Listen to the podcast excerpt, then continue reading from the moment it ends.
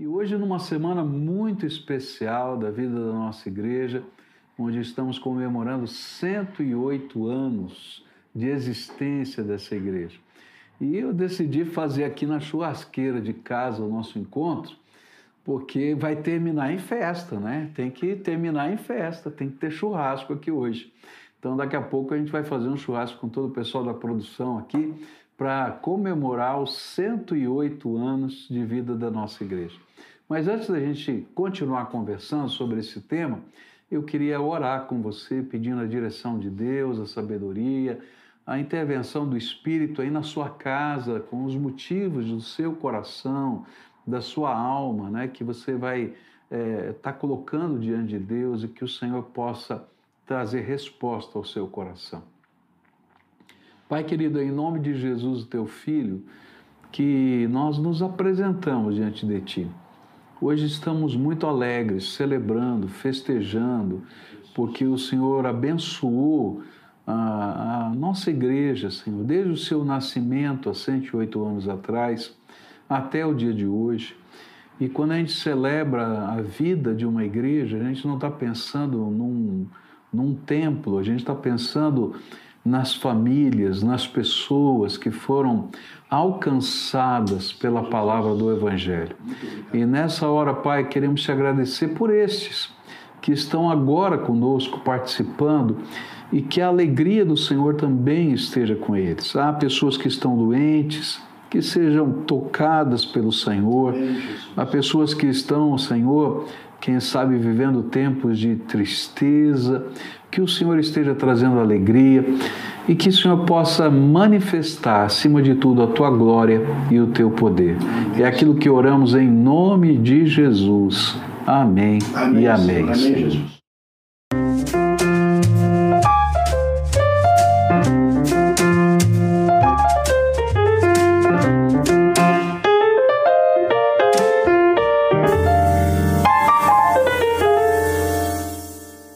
Mais um Face a Face, hoje especial, semana de aniversário da nossa igreja.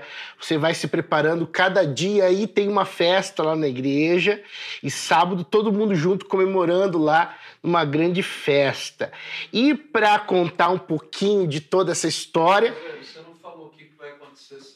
Sábado vai ter barracas, vai ter barracas e barracas.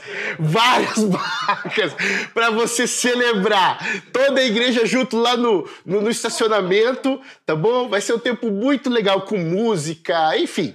Vai ser bem, bem legal. Vamos já coloca aí na tua agenda. E como o senhor já conhece bastante da história, a gente chamou também alguém aí que conhece muito da história da nossa igreja, né? Nosso querido diácono Almir Gabardo, 71 anos, casado com a Evandra, pai do Diogo e avô de 2 netinhos, o Arthur e a Maria. Professor de inglês, aí o senhor pode ver se faz a entrevista em português ou em inglês. Mas o Almir tem aí uma história longa e bonita com a nossa igreja, já é diácono, já foi vice-presidente, já ajudou em congregação, professor da EBD, enfim, voluntário no Ceifar. Então tem muita história boa. Então o pastor nós vamos começar esse bate-papo agora, mas você que está aí nos acompanhando, pega, se inscreve no canal, coloca aí o sininho para te avisar quando a gente entrar de novo, envia esse bate-papo para os teus amigos, que vai ser um tempo bem gostoso. Vai lá, pastorzão. Almir, você não é o mais velho da igreja, de jeito nenhum. Não, de jeito nenhum.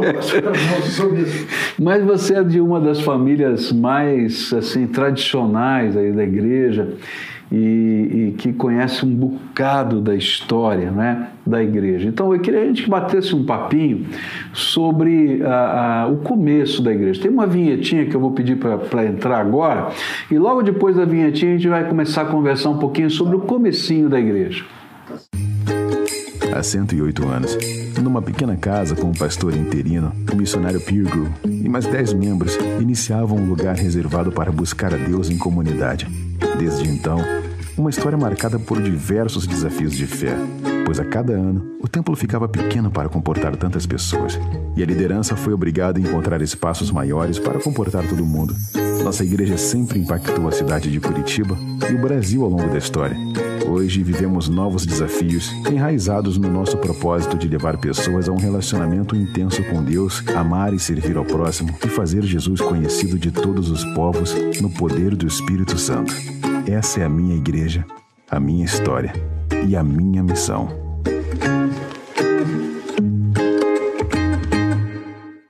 Pois é, Gabardo, aí nessa vinhetinha a gente viu um pouquinho, assim, bem rápido da história, falando do Pettigrew, né, e também mostrou a foto, né, do Manuel Avelino, que foi um dos missionários, né, e a gente sabe que a história é uma história bonita, né, que nasce com uma visão de plantar uma igreja no Planalto, estavam lá no litoral e vieram para o Planalto. O que é que você lembra dessa história, do comecinho de tudo? Eu sei que você não faz parte dessa história, mas o que você ouviu falar e tudo mais, que você pudesse compartilhar conosco. Então, é verdade, pastor, é uma história muito bonita, né? Em 1911, o Pettigrew, nome difícil, Robert Pettigrew, né?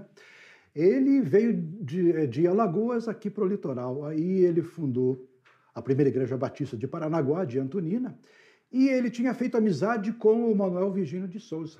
Em 1912, ele convidou o pastor, que era pastor e sapateiro também, né? Eu fico pensando, pastor, que coisa maravilhosa que Deus faz, né? Porque a igreja, Deus usa as pessoas, né? Então, era um sapateiro, ele era músico também, e depois ele era um pregador da palavra. E ele veio com 9 filhos, 9 filhos, com a esposa e uma criada.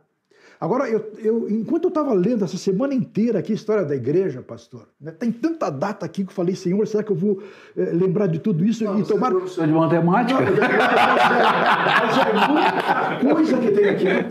Mas em 1912, então, ele vem para cá, né? Faz um trabalho maravilhoso de evangelização, né? Fundam a igreja de Antonina e Paranaguá, e ele resolve subir a serra. Mas aí eu estava falando com o meu sobrinho ali, as pessoas podem perguntar aos irmãos que estão assistindo a gente aqui, mas subiu a serra como? A pé? Não, face a face também é cultura, tá, pastor? Em 1885, a rede Viação Paraná Santa Catarina, de trem do litoral para Curitiba, já funcionava. Opa. Então ele pegou o trem com os 9 filhos e veio até Curitiba, né? E aí começa essa história bonita, maravilhosa. Aí procura um local, e esse local era a casa dele, né? É uma casa humilde, e essa igreja, ela começa a funcionar. E ela começa a funcionar, na verdade, com 9, foi fundada a igreja com 9 membros. Na verdade, eram 10. Uhum. Um faltou. Então, eu quero dizer, para quem está assistindo a gente aqui, não perca a oportunidade. Nós temos o privilégio de participarmos da história de uma igreja, até nesse face a face que nós estamos aqui, né? E essa pessoa faltou. Não sei o motivo, tomara que tenha sido um motivo assim, bem sério, né? Mas a igreja começou ali, começou, né? E só fazer só um reparozinho, né? Claro. Na época, né, quando o Pettigrew veio, já existiam 10 igrejas no litoral paranaense, certo, que tinham sido fundadas, né, e que foi entregue esse trabalho para os americanos. Tá certo. E depois Antonina foi fundada realmente pelo Manuel Virgílio, já no ministério do Pettigrew, e sobem a serra para começar um novo projeto. Então, praticamente, quase a família não é do missionário. É verdade, a família praticamente fundou a igreja, né? Mas aí vamos conversar, daí começam esses primórdios, a palavra de Deus sendo pregada, pessoas se convertem, a igreja começa a crescer, ministérios assim abençoados de vários missionários, não é? O Abediter foi pastor da nossa igreja, missionário, o Ben Oliver também foi pastor da nossa igreja, são nomes, são ícones, não é? Da evangelização do Brasil, missionários americanos. Depois começa uma saga de pastores aqui. Verdade. E aí eu vou pular um bocado da história, tá? Porque aí a gente já está nos idos dos anos 70 e por aí, que eu acho que já está mais perto da sua realidade, né? É, sim. E me diga uma coisa, antes da gente entrar um pouquinho na história, vamos falar um pouquinho da história da sua família. Né? Certo, pastor. Quando foi? A sua mãe foi uma das primeiras da sua família a se converter, não foi? Exatamente, ela foi uma das primeiras, né? Ela veio lá de Porto União da Vitória aqui para Curitiba trabalhar, 11 irmãos, e ela veio para cá. Aí conheceu meu pai, né? E aí se casaram e eu tive o privilégio de ser criado, então, num lar cristão. E eu lembro, pastor, naquela época era interessante. Não tinha Uber, não tinha táxi, chama aí para vir pegar a gente em casa, não. Era ônibus. E ônibus, hoje, domingo, já é complicado. Naquela época era muito mais. E eu lembro que minha mãe comprou um chapeuzinho de feltro para mim, com uma peninha do lado, suspensório, calça curta, botinha, meia 3/4. E ela vinha com a gente para o culto. A gente descia ali na Alferes Poli e vínhamos até o templo antigo. E, normalmente, nós não escolhíamos a hora do culto, não. Só tinha na escola dominical o culto às 10h30, né? E depois nós tínhamos o culto à noite. Normalmente a gente ficava direto. Era ficava culto da manhã. Da manhã e ficava direto. Exatamente. E onde é que almoçava naquele tempo? Bom, é que nós tínhamos alguns parentes também, né? Não tinha por quilo, não tinha nada, né? Então a gente, também telefone era só, nem tinha orelhão. Não, gente, chegava assim já tinha que marcar uma semana de antecedência. Ó, vou almoçar na tua casa lá, uma semana de antecedência, né? Então, foi dessa maneira que eu fui crescendo, depois jovem também, né? Eu tive o privilégio de me envolver, né? O pastor já ouviu falar em superintendente da escola dominical? Já, claro, como é que não? Então, eu fui superintendente da escola dominical, né? Foi um tempo assim muito legal. Tínhamos as uniões de juniores, de adolescentes, quanto a gente aprendeu de jovens, não é?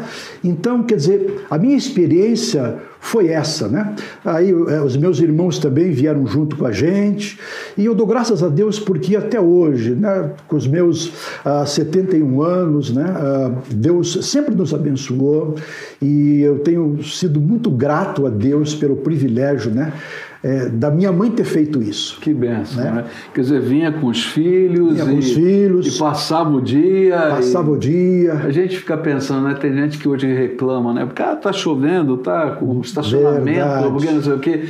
E a gente não dá valor, né? De a gente poder estar na casa de Deus e estar na presença do Senhor e convivendo com os irmãos, né? Pastor, fala, querido. Olha só, o pessoal já está falando aqui que muita gente está dizendo que está muito feliz com o aniversário, né, da nossa igreja, que acompanha, né, os eventos, a rádio, os cultos. Tem uma irmã aqui da Primeira Igreja Batista de Sanharó, Pernambuco. E tá dizendo aqui que acompanha. E tem uma irmã dizendo também assim que vai ter uma barraca. Ela vai estar numa barraca no sábado, e que é pra gente ir lá, que vai ter bastante quitutes pra comer. Tá bom? Pra comemorar a festa da igreja. É uma festa, a gente chama de celebre, né? Você que não conhece, onde os vários ministérios da igreja se unem para a gente comer junto, para a gente estar junto, para a gente celebrar. Então a gente passa desde o horário do almoço de sábado até a tardezinha juntos, cantando, adorando, mas ao mesmo tempo conversando, batendo papo. É uma maneira gostosa da gente celebrar. E também os recursos dessa festa, esse ano, serão todos direcionados para sustentar durante um ano todas essas famílias que a igreja está acolhendo de ucranianos. Então, você ajuda também financeiramente nesse projeto. Mas vamos voltar lá para a nossa história, Almir, tá? E chegou um momento, né, que a igreja cresceu, vocês estavam ali no centro da cidade, né, no centro antigo da cidade. Exatamente. Na Westphalen com a Visconde? Com a Visconde, exatamente. Westphalen com Visconde. E aí chegou o momento de dizer, olha, não cabe mais aqui, nós precisamos de um outro lugar, um outro templo. E aí começou todo o trabalho de uma construção de um novo templo. E você fazia parte desse projeto, né? O que você fazia nesse tempo junto com outros irmãos, né, que estavam trabalhando? Então, de 1973 até 1987, né, era o pastor Marcílio Gomes Teixeira, né? E eu vou ser bem sincero com o pastor. Em 77, se realizou a compra no Batel. Não dava mais, pastor. Para quem tem mais ou menos a minha idade, talvez um pouquinho antes, né? A igreja, ela foi comprado o terreno em 19, em 23 foi lançada a pedra fundamental, 8 meses e meio já estava pronta, né, o templo, 8 meses e meio, um tempo recorde. Mas, então, a gente subia, tinha uma escada de madeira, ia lá para cima, tinha umas salas de EBD, e aquela escada rangia. E a gente entrava em umas salas lá, elas estavam seguras com umas vigas, carunchos. Então chegou um ponto que não dava mais. Cupim, né? É cupim, mesmo de cupim. E era um estilo assim interessante, né? Porque a igreja tinha a nave central embaixo e depois ela era rodeada por uma cerquinha de madeira. E havia cultos que lotava. E eu lembro que o pastor Marcílio olhava para cima e dizia: meus irmãos, não se apoiem, porque se vocês se apoiarem, vocês vão cair e vão subir. Ele falava sempre isso. Não se apoiem, porque se vocês segurarem muito firme, vocês vão descer e vão subir. Então a gente tirava as mãos assim, né? Então, quer dizer, o estado era complicado mesmo, né? Era um estilo de construção, não de alvenaria, mas era um misto de alvenaria e madeira. Exatamente. As vigas eram de madeira e estavam todas com cupim. Exatamente, né? Todas com cupim. Então a gente decidiu, né, em assembleia, que nós deveríamos sair de lá. Não tinha mais o que fazer, né? E de fato isso aconteceu, e a gente saiu meio às pressas de lá, porque, né, o arquiteto falou: olha, eu sugiro que vocês saiam o mais rápido possível daqui. E foi isso que aconteceu, né? E chegou a ser interditado também o templo pelo Corpo de Bombeiros numa determinada ocasião, por causa do perigo que estavam correndo do telhado desabar. E eu fiquei sabendo que quando começou a demolição, a primeira martelada que deu, o telhado inteiro caiu. Não, exatamente. Então, quer dizer, a gente, né? Então, os anjos do Senhor estavam segurando ali. Eram dois grupos de anjos, os que seguravam dentro e o fora, né? Então, os de fora seguravam e de dentro, assim, né? Assim, era uma assim e outra assim, né? Não, mas antes disso, na verdade, a ideia era a gente aumentar o templo. Mas nós tínhamos ali 1.733 metros quadrados. A prefeitura veio com aquela tal de guia amarela que o pastor conhece muito bem, né, pastor? O pastor está acostumado com esse negócio aí, né, pastor? Construção. Aí eles queriam que nós tivéssemos 3 mil metros para estacionamento. E um prédio de educação religiosa, 2.500 metros tinha que ter. Agora, eu não sou de matemática, né? Então, mas 1.700 metros quadrados de construção, mais 3.000 de estacionamento e 2.500 para educação religiosa, não cabe. Tem alguma coisa errada nesse cálculo, né? Então, na verdade, Deus estava empurrando a gente. Falando, agora é hora. É verdade. Né? E aconteceu aquele milagre que a gente conhece, né? Da compra do terreno. Da compra do terreno, né? E essas coisas todas aí que foi milagre. Eu acho que aquela comissão só tinha professor de matemática, porque eles erraram a conta. Gente. Erraram a conta. Em 1000, né?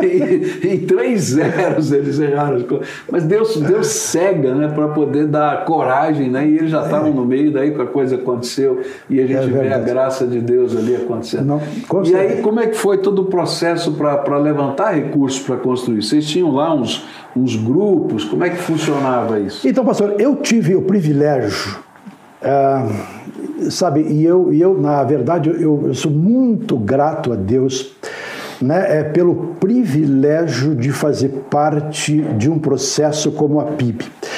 Quando o Lelo orou, né, que não fosse, na verdade, assim, para a gente enaltecer o nome Primeira Igreja Batista de Curitiba, mas eu sempre fiz parte, né? Então, nós começamos a nos envolver. Em 1990, a gente começou a se envolver com capitania de grupos. Então, a igreja elegeu 25 capitães. E eu tive o privilégio de ser o número 3. Eu lembro até hoje, o primeiro era Alfredo Kitsik, começava com AL, o segundo Almir Gabardo, AL, e o terceiro era André. Então era na sequência o Álvaro e depois o André, número 4. O meu era número 2. Normalmente nós tínhamos assim de 25 a 30 ou 40 pessoas que compunham o grupo. Então, mensalmente, né, nós nos reuníamos e eu falava com o grupo, né, dizia, olha, aquilo que Deus colocou no teu coração para você contribuir tem que ser mensalmente. Mas pede para Deus dar uns 10% a mais, um pouquinho a mais. Então, a gente mensalmente prestava contas, ia lá, né? E era uma grande festa, além de nós também nos envolvermos na cantina da igreja. Uma vez o meu grupo, a minha mãe disse, Almir, vamos fazer um risoto. Falei, vamos, mas risoto... Mãe, tem certeza, são 150 a 200 pessoas que vão participar do risoto? Pode achar que eu dou um jeito. Falei, então tá bom, mãe. Nós não vamos ficar mexendo em polenta, porque risoto sem polenta, italiano, não tem como, né? Falei, então tá bom, mãe, eu vou fazer o seguinte, eu vou lá em Santa Felicidade, eu não vou dar o nome do restaurante, mas é perto do Madaloso ali, coisa e tal, e cheguei lá na cozinha e falei, eu estou precisando de uma polenta aí, a senhora pode me vender? Ah, posso sim, mas eu quero daquela polenta assim, bem lisinha, bonitinha, não mexida, para cortar. A senhora me vende 1,5 metro de polenta aí? Vendo. Aí ela cortou 1,5 metro de polenta, enrolou e nós fomos. E aí, tinha umas fritadeiras, pastor, daquelas... Colocava assim o óleo lá, que ele borbulhava. Então a gente cortou, como tem restaurante mesmo, né? A gente preparou tudo e foi um sucesso. Conseguimos lá um valor muito legal. Agora tem uma coisa, pastor. Nós usávamos a cantina. Por exemplo, digamos que nesse final de semana fosse o meu grupo. Então no sábado, todos os componentes do grupo já se preparavam para levar o que nós decidimos que íamos fazer. Era doação de tudo. Era tudo doação. E aí nós começávamos no sábado... todo mundo botava a mão na massa para cozinhar. Todo mundo botava a mão na massa. Eu sei que o pastor não gosta de lavar louça, que no púlpito o senhor já falou isso. Não. Né, pastor? Não. Não gosta, né? Pois é. Tem uns panelão para lavar lá. Então, mas o que eu quero dizer é isso, pastor. A gente entrava lá e só saía no domingo... ou depois do almoço, que era umas 4 da tarde, ou se fosse o lanche à noite, lá pelas 10 da noite. Depois de tudo limpo, lavado, inclusive a cozinha. Então, isso, né? A gente olha para trás e diz, puxa vida, mas... E era uma festa, né? Era uma festa. Quanta amizade a gente fazia. Tem que contratar, tem que fazer, lá estava o povo servindo com muita alegria. Estava todo mundo, pastor. Bom, aí a gente teve esse tempo aí, né, na história da igreja, de mobilização, louvado seja Deus, Deus fez tanta coisa. Mas teve um momento, assim, que foi tenso na vida da igreja, num sentido, porque tinha um grande desafio que era a construção, e toda vez que você tem grandes desafios e muda a liderança, né, é um tempo de dificuldade. Então o pastor Marcílio Teixeira foi, eu digo que ele foi um homem de muita fé, porque encarar o desafio da compra do terreno foi um desafio fenomenal. Foi. Né? Mas no meio desse processo, não só da compra, mas da construção, ele sente o chamado de Deus e vai para Campinas e assume a igreja lá. E aí chega um tempo de hiato entre a saída do pastor e depois a minha chegada. E também um tempo de insegurança. Perfeitamente. Né? Como é que fica isso na cabeça daqueles irmãos, como você, que estava lá na frente de tanta coisa, da liderança... E depois, quando chega um moleque aqui, né, que eu tinha 29 anos quando eu cheguei, então como é que ficou esse negócio todo? Agora me fala do outro lado da história, só para eu saber. Então, isso aí, eu sempre me lembro quando o pastor está falando isso aí, que a Janete falava, é um guri. É isso aí. É isso aí. Lembra, pastor? Lembro. Era bem isso, né? Aliás, guri é um termo aqui, né, nosso curitibano, né, pastor? É isso aí. Né? Mas olha, neste tempo, quem nos deu uma grande força foi o pastor João Henrique Diedan. Ele assumiu como pastor interino ali, né? E ele foi um batalhador, um incentivador, né? Nesse processo todo, né? E também o pastor Derek depois. Né? Também o pastor Derek, exatamente, né? O pastor Avelino Ferreira também nos ajudou, né? Então, mas quer dizer, só voltando um pouquinho, a gente se despediu, na verdade, lá do templo, foi em 29 de setembro de 87. Né? E no dia seguinte, 30 de 9 de 87, no aniversário do pastor João Emílio Henck, que eu tive o privilégio de conhecer, né? Ele foi pastor emérito da igreja, né? Ele foi um incentivador do hospital evangélico, da SEB também e tudo mais. No dia do aniversário dele, né? Então a gente iniciou a mudança para lá. Mas esses pastores nos deram uma força muito grande. Agora, pois não. Só tem algumas participações bem legais. Primeiro, a Maria Eduarda, a neta do Almir, escrevendo aqui. Meu avô trazendo a família Gabardo com lembranças em homenagem a essa igreja maravilhosa. Olha só, hein, vovô? Olha aí, netinha orgulhosa. E doce de chocolate tá garantido. A Lise, né? A Lisiane, esposa do pastor Toninho, diz o seguinte: eu e o Toninho fomos discipulados pelo pastor Pascoal. E o Gabardo substituía o Pascoal quando ele se ausentava. Nós fizemos muito risoto com queijo, ela disse que... E a tua sobrinha, a Thaís Budal, ela lança um desafio aqui, hein? Olha só, Almir. Ela diz o seguinte, pergunta pro tio Almir se na comemoração do aniversário da igreja ele tira o bigode. Eu acho que não. Eu já conheço esse bigode há muitos anos.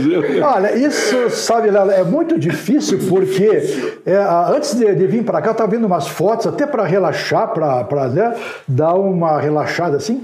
E eu vi uma foto minha do casamento, só que o meu bigode era mexicano, vem até aqui. Isso foi em 1978. Então, como é que eu vou tirar o bigode? É difícil, né? Isso você vai perder a identidade. Assim, vou perder a identidade, nem eu vou me conhecer, entendeu? Então, gente, vamos fazer um break aqui. Eu queria chamar aqui os nossos patrocinadores. Oh, legal. Graças a Deus, pessoas querem investir no projeto. E esse projeto do que a gente está fazendo aqui, e eles nos apoiam, e a gente gostaria de apresentá-los para vocês. Mãe Feliz é aqui, na Andar Aqui Calçados. O Dia das Mães está chegando. Já comprou o presente para sua? Ela é moderna, clássica, despojada. O presente certo está na Andar Aqui Calçados. A maior variedade e tudo em até 10 vezes sem juros. Aproveite Andar Aqui Calçados e não deixe a sua mãe sem presente. É melhor andar aqui, andar aqui. Andar Aqui Calçados e Esportes, a moda dos seus pés.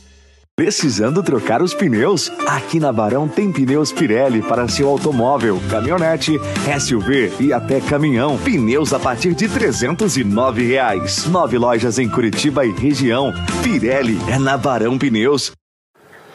Bom, Almir, voltamos aqui. Muito obrigado àqueles que têm nos patrocinado. Mas vamos voltar. Como é que é, olhando da perspectiva de vocês que estavam aqui, quando chega um garoto de 29 anos para pastorear a igreja? Pastor, eu vou ser assim bem sincero. Hoje, conhecendo o pastor, né, a bênção que o irmão é, nós tínhamos a certeza absoluta, né, que Deus tinha mandado o irmão para cá. Foram feitas várias consultas, o pastor aceitou. Eu lembro da sua chegada, pastor, aqui, né? Lembro do dia que o pastor chegou com a sua família, um dia muito frio, né, pastor? Foi. A gente foi comer uma feijoada lá no Jockey Club. A Cleusa estava passando frio, a dona Janete foi buscar um casacão grande, pesado para ela, né? E a nossa alegria foi que em 20 de 8 de 1988 foi o seu culto de posse. Uhum. Não é? Então, desde aquela época já, né, houve essa empatia. Mas não havia comentários, é muito jovem, está chegando, o que vai ser, não?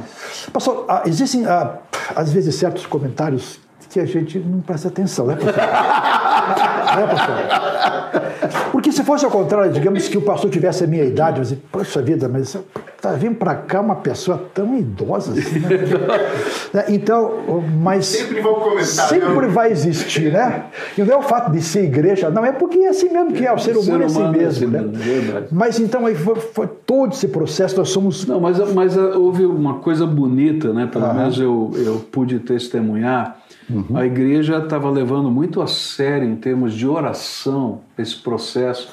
Tinha vigílias de oração, tinha vigílias de oração. Verdade. A gente percebia assim um clamor da igreja de orientação de Deus para esse processo, né? E eu vim com convicção de que Deus me queria aqui, mas eu senti também que a igreja tinha convicção do convite que tinha feito, e foi um processo muito abençoador. Confesso que foi para mim um susto, né? Assim, porque culturalmente era muito diferente, né? Para mim, na minha perspectiva, e o jeito de ser, né? Era muito diferente, né? Em termos assim, eu tinha um jeito mais contemporâneo, né? De pregar, de viver, de fazer, e a igreja tinha um jeito litúrgico bem mais tradicional, né? E eu, no começo, antes de aceitar, eu senti o impacto disso, eu comecei a orar e falei, Senhor, mas nós somos tão diferentes, como é que vai ser esse negócio, né? E aí o Senhor usou um trecho da palavra de Deus, que Paulo fala isso, né? Eu sou o que sou pela graça de Deus. E aí me deu uma paz, dizendo, tá bom, então eu posso ser quem eu sou, porque o Senhor tem colocado graça e eles vão me amar do jeito que eu sou e eu vou amá-los do jeito que eles são, e a gente vai caminhar juntos, né? Então, foi bem. Então, pastor, eu ouvi, na verdade, eu gosto de pegar alguns sermões lá de... daqueles... Bem antigos, né, pastor? Eu gosto, né? E aí, um deles, o pastor falou sobre pêndulo, né? Um pêndulo... abençoando, sendo abençoado, né? Então esse é um pêndulo, né? Importante, né? Esse é um equilíbrio, né? Muitas vezes Deus, ele faz as coisas diferentes, né? Até por uma questão de motivação e de crescimento da igreja, né? Então, mas hoje a gente está muito acostumado com a maneira como, né, esses sermões maravilhosos que o pastor tem nos trazido, né, que tem sido muito... Nós somos ricamente abençoados, né? Então, seu jeito de falar, né, estudos profundos. Então, a igreja logo se apegou com o pastor nesse sentido, uhum. né? E vice-versa. É, e vice-versa, né? Porque então, eu também amo essa igreja de paixão. Exatamente, né, pastor? É bom, eu acho que um outro período, assim, a gente está pulando a história, são 108 anos, é muita coisa, né? Se fosse para falar tudo, pastor, não dá. A gente ia chegar à meia-noite e meia, a gente estava falando aqui ainda, né? Muita coisa. E ainda tem churrasco hoje, hein? Então vamos lá. Vamos lá.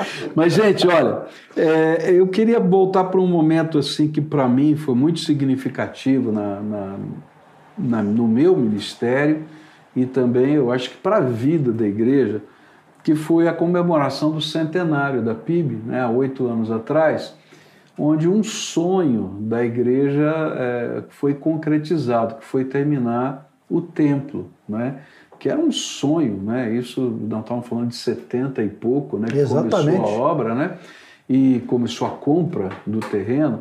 E então, depois de todos esses anos, ver aquele templo lotado no dia do centenário, né? E gente de pé ali, porque a cidade veio para conhecer. E algumas pessoas, até ouvi um testemunho essa semana, muito bonitinho, que uma pessoa sempre passava na frente do templo e visitava uma igreja aqui, uma igreja ali, outra ali que tem na região, mas nunca entrava no nosso. Mas quando foi no dia do centenário, estava toda aquela projeção na parede externa do templo. Ela disse, eu já entrei nessa igreja, naquela outra, nessa aqui eu não entrei. Eu vou entrar nessa igreja hoje, que eles devem estar em festa. E ali naquele culto do centenário, essa pessoa veio se converter. Hoje é um membro ativo da nossa igreja, está aí trabalhando conosco. Mas eu fiquei assim impressionado, quanta coisa boa Deus fez naquela data, tão significativa, né? E você que trabalhou pela construção, você que sonhou com a inauguração, vivenciou o centenário, o que é que você podia lembrar e contar para a gente aqui? Então, pastor, veja, são muitas as lembranças, né, pastor? Eu lembro do falecido irmão Romão, então ele dizia, Almir, vem cá, vamos ali no templo orar, né? E, isso já ainda em construção, né? Isso, em construção ainda, né? Então ele fazia a gente ia lá, né? Olhava para cima, não tinha nada, né? Só tinha uns esqueletos ali, né? Para ser montado e tudo, a gente olhava para cima e falava, Senhor, nos dá o privilégio, a alegria de vermos esse templo construído aqui, né? Então era um grande sonho nosso. E quando nós celebramos os 100 anos, né, em 13/5/2014, aquela igreja cheia, né,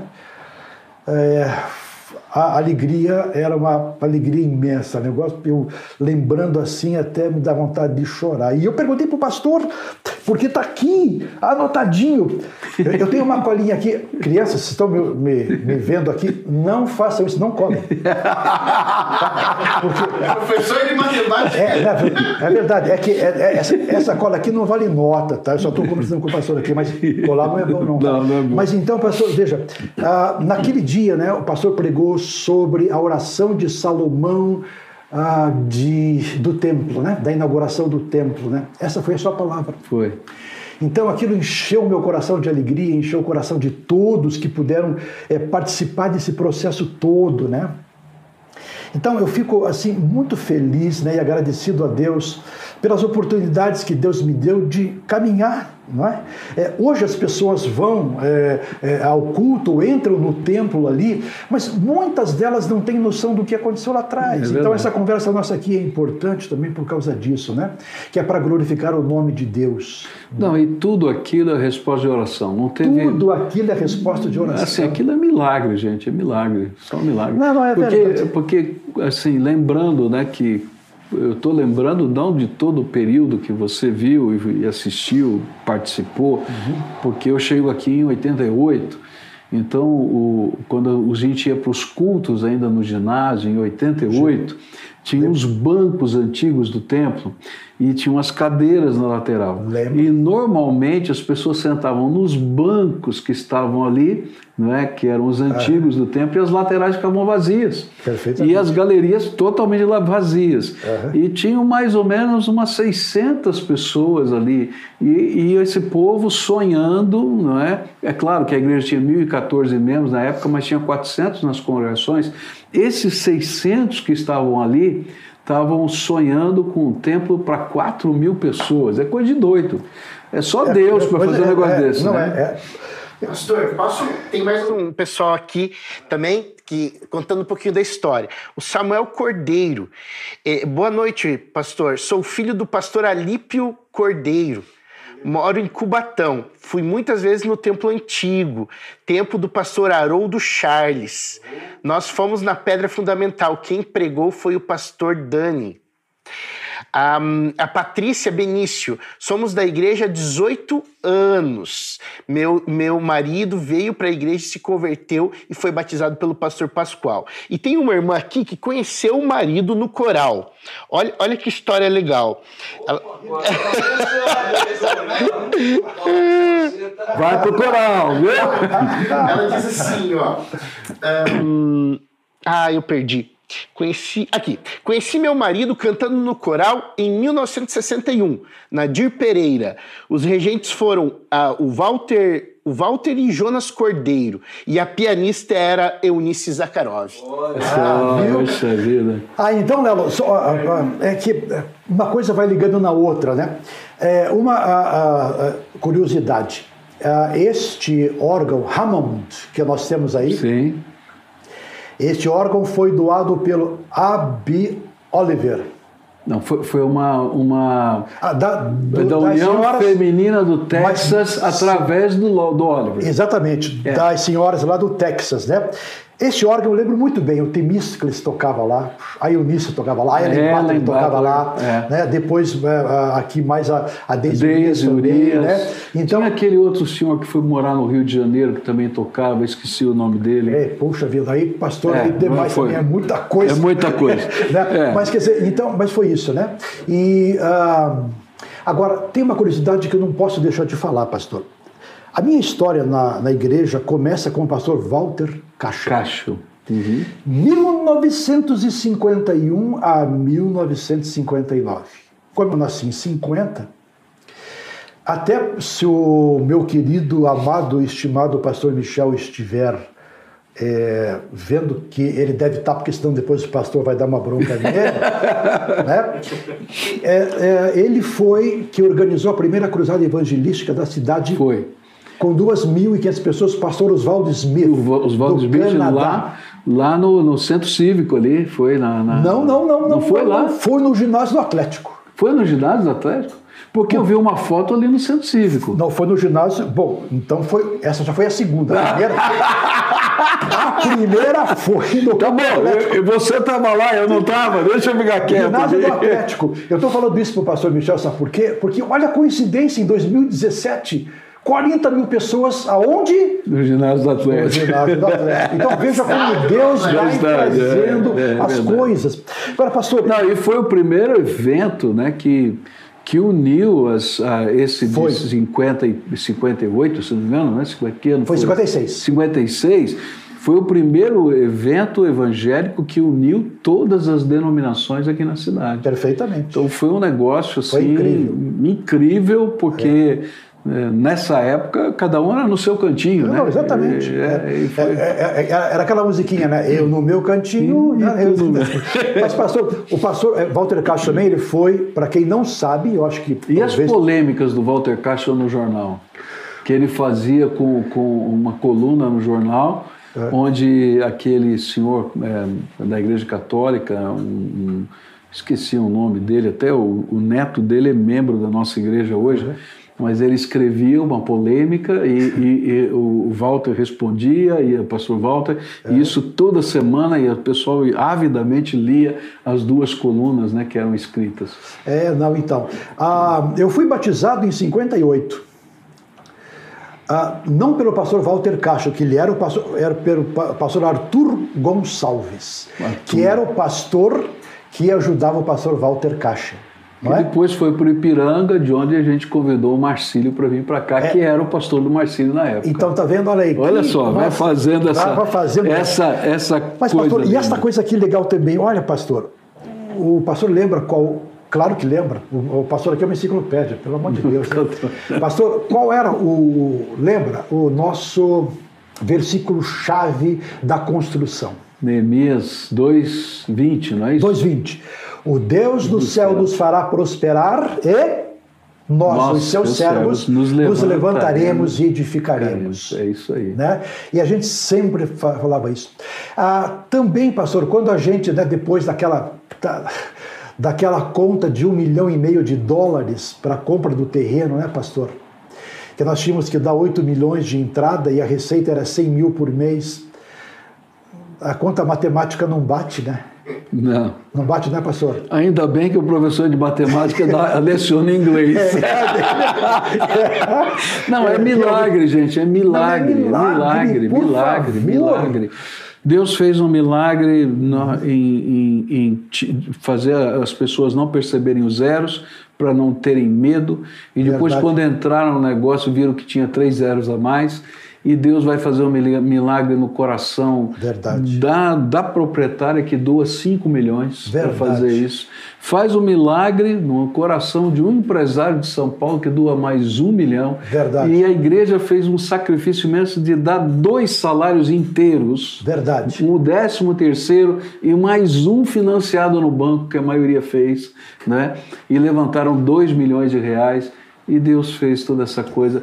Ao Senhor toda a honra, toda a glória, toda a honra, com certeza. Louvor. Pastor, existe na verdade assim um elo de fé, a mão de Deus. Eu vejo a primeira oferta da fundação da igreja aqui em 1914 foram 10 mil réis, não é? Foi, para missões. Para missões nacionais, missões nacionais. Exato. Então, veja, né, a mão de Deus trazendo tudo isso. Né? Almir, eu estou chegando aqui no finalzinho do nosso tempo.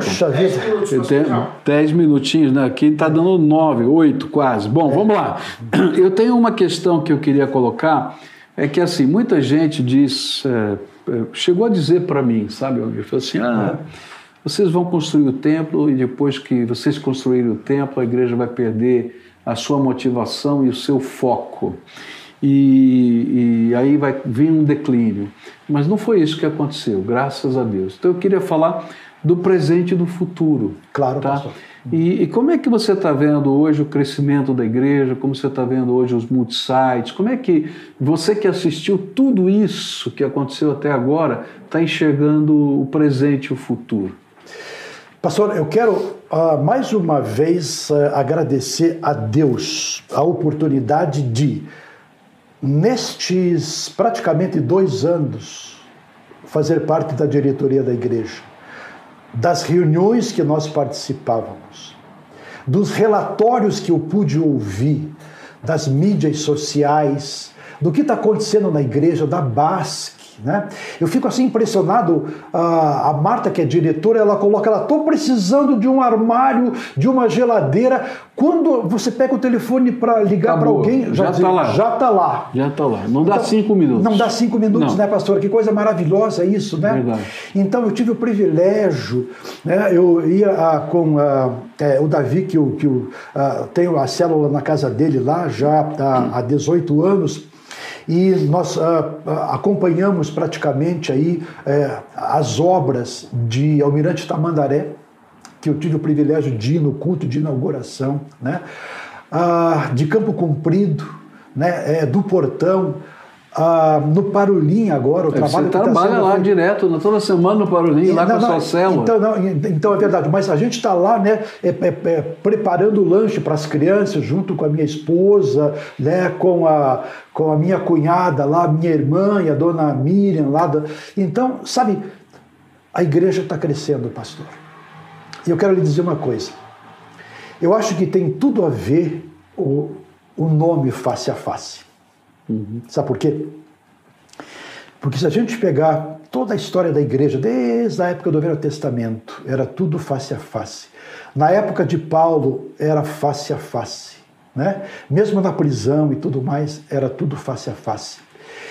E eu tenho, pastor, comigo o seguinte: a igreja, na verdade, ela vai contando a sua história e ela vai ampliando quando nós saímos do culto às 20h45 do domingo. E a igreja, que sou eu e mais os 15 mil membros, nós saímos para o trabalho, saímos para as escolas, para os nossos condomínios, no face a face. É assim que a igreja vai, né, aumentando, e não vai parar nunca, pastor. Quer ver? Nós tínhamos 7.600 membros nos 100 anos. Puxa vida, né? 7.600, isto lá em 2014. Hoje nós estamos com quase 16 mil. 15 então, mil e não tem como parar. Não tem. E eu até quero lançar um desafio para você que está me assistindo aqui, queridão e queridona. Tirando a questão de matemática. Mas veja, se eu e você, não precisa ser 15 mil, 16 mil, mas 10 mil, se cada um de nós discipularmos e caminharmos com uma pessoa, em 2023, nós já teremos 10 mil pessoas a mais. Então significa que uma pessoa por ano, por favor. O pastor sempre bate nessa tecla, não é? Vamos nos envolver, vamos discipular. E é uma coisa maravilhosa, né? O discipulado, pastor. Não é? Então, é isso que a gente precisa fazer. Então, eu não tem como parar, pastor, a igreja. O discipulado é um negócio tremendo. Não tem como parar a igreja. Eu contei na igreja recentemente que encontrei uma pessoa lá no Maranhão, né? E desafia o discipulado. E vou começar amanhã. Amanhã, 10 horas da manhã, eu tenho encontro com ele. Tá certo. É o primeiro. Aí ele, a família dele me mandou uma foto dele com o seu filho, pequenininho. Eles estão fazendo um acampamento dentro de casa, uma barraca montada em casa. E aí a esposa filma com eles lá dentro, ele e o filho, os dois lendo a Bíblia. E ele ajudando o filho a conhecer a palavra de Deus. Nem começou o discipulado, ele está motivado na palavra de Deus, nas coisas de Deus. Então, assim, a gente começa, Deus começa a fazer coisas tremendas. Não, com certeza. É só começar. É só. Pastor, nós temos aqui molhar os pés. Eu lembro de Josué. É verdade. Não é? Vai lá no Jordão, chama aí os sacerdotes com a arca. Eles vão entrar primeiro. Mantenham uma distância, mas vão firmes. Eles foram e o povo foi atrás e Deus segurou. Então, sempre na nossa vida cristã, pastor, funciona assim. É molhar os pés. Molha os pés e trabalha sempre, face a face, que funciona. Face a face. E que só uma coisinha, pastor, da mídia, né? Eu até um dia eu fiquei tão feliz, eu liguei para o pastor de um jovem que estava desesperado, né? Já estava jogando tudo para cima, e ele parou o carro, ligou o celular que nem funcionava, e aquelas coisas de Deus no YouTube, pegou um sermão seu e tocou profundamente a vida dele, que ele chegou a ligar para a igreja, que ele queria, né, alguém que pudesse caminhar com ele e discipular. Então veja como as coisas vão acontecer. A palavra vai chegando. Vai chegando. Queridos, nosso tempo está terminando aqui. Eu tenho 2 minutinhos, senão a televisão me corta. Não tem jeito. O papo está muito bom. Eu gostaria de estar com você aqui mais, Almir. Obrigado pela presença. Eu que agradeço o privilégio. E eu queria agradecer hoje, tá? Hoje quem está fornecendo para gente o churrasco que a gente vai comer, tá? É a churrascaria Braseiro, é isso mesmo? Braseiro, lá do Beto. Beto, obrigado, viu, pelo seu carinho, pela sua parceria, não só hoje, em várias ocasiões que você teve conosco. Muito obrigado. E que mais? Também tem um presentinho para o Almir, da Barão Pneus, né? Nosso apoiador aqui do programa. Depois eu vou entregar para ele. Obrigado. Né? O Pneus vai te dar aí uma revisão no seu carro aí, viu? Oh, que maravilha! Tá, não é isso mesmo? Tem aqui. Valor de R$500. Tá lá. Oh, bênção! Obrigado, senhor! Que maravilha! Pastor, mas antes de terminar, eu não poderia deixar de falar na influência que a Cleusa teve em todo esse processo. É verdade. O exemplo de fé, de perseverança, de se envolver com as pessoas. Então, ela tem um lugar muito especial no nosso coração. No meu coração, tá? No coração da Evandra, que amava profundamente a Cleusa, né? É verdade. Né? Então, eu não poderia deixar de também, nesse momento, registrar isso, tá, pastor? Obrigado, viu, querido? Bom, querido? Tá bom? Obrigado, eu concordo, porque a Cleusa foi sempre minha companheira, minha parceira, verdade. Maluca dos sonhos junto com a gente, né? E com aquele jeitinho dela, ia levando, fazendo e acontecendo. Muita saudade dela. É verdade, tá? Verdade. Querido, muito obrigado pela presença aqui, você que está conosco, que a graça, a paz e a misericórdia de Jesus esteja com você e a face do Senhor te abençoe. Amém.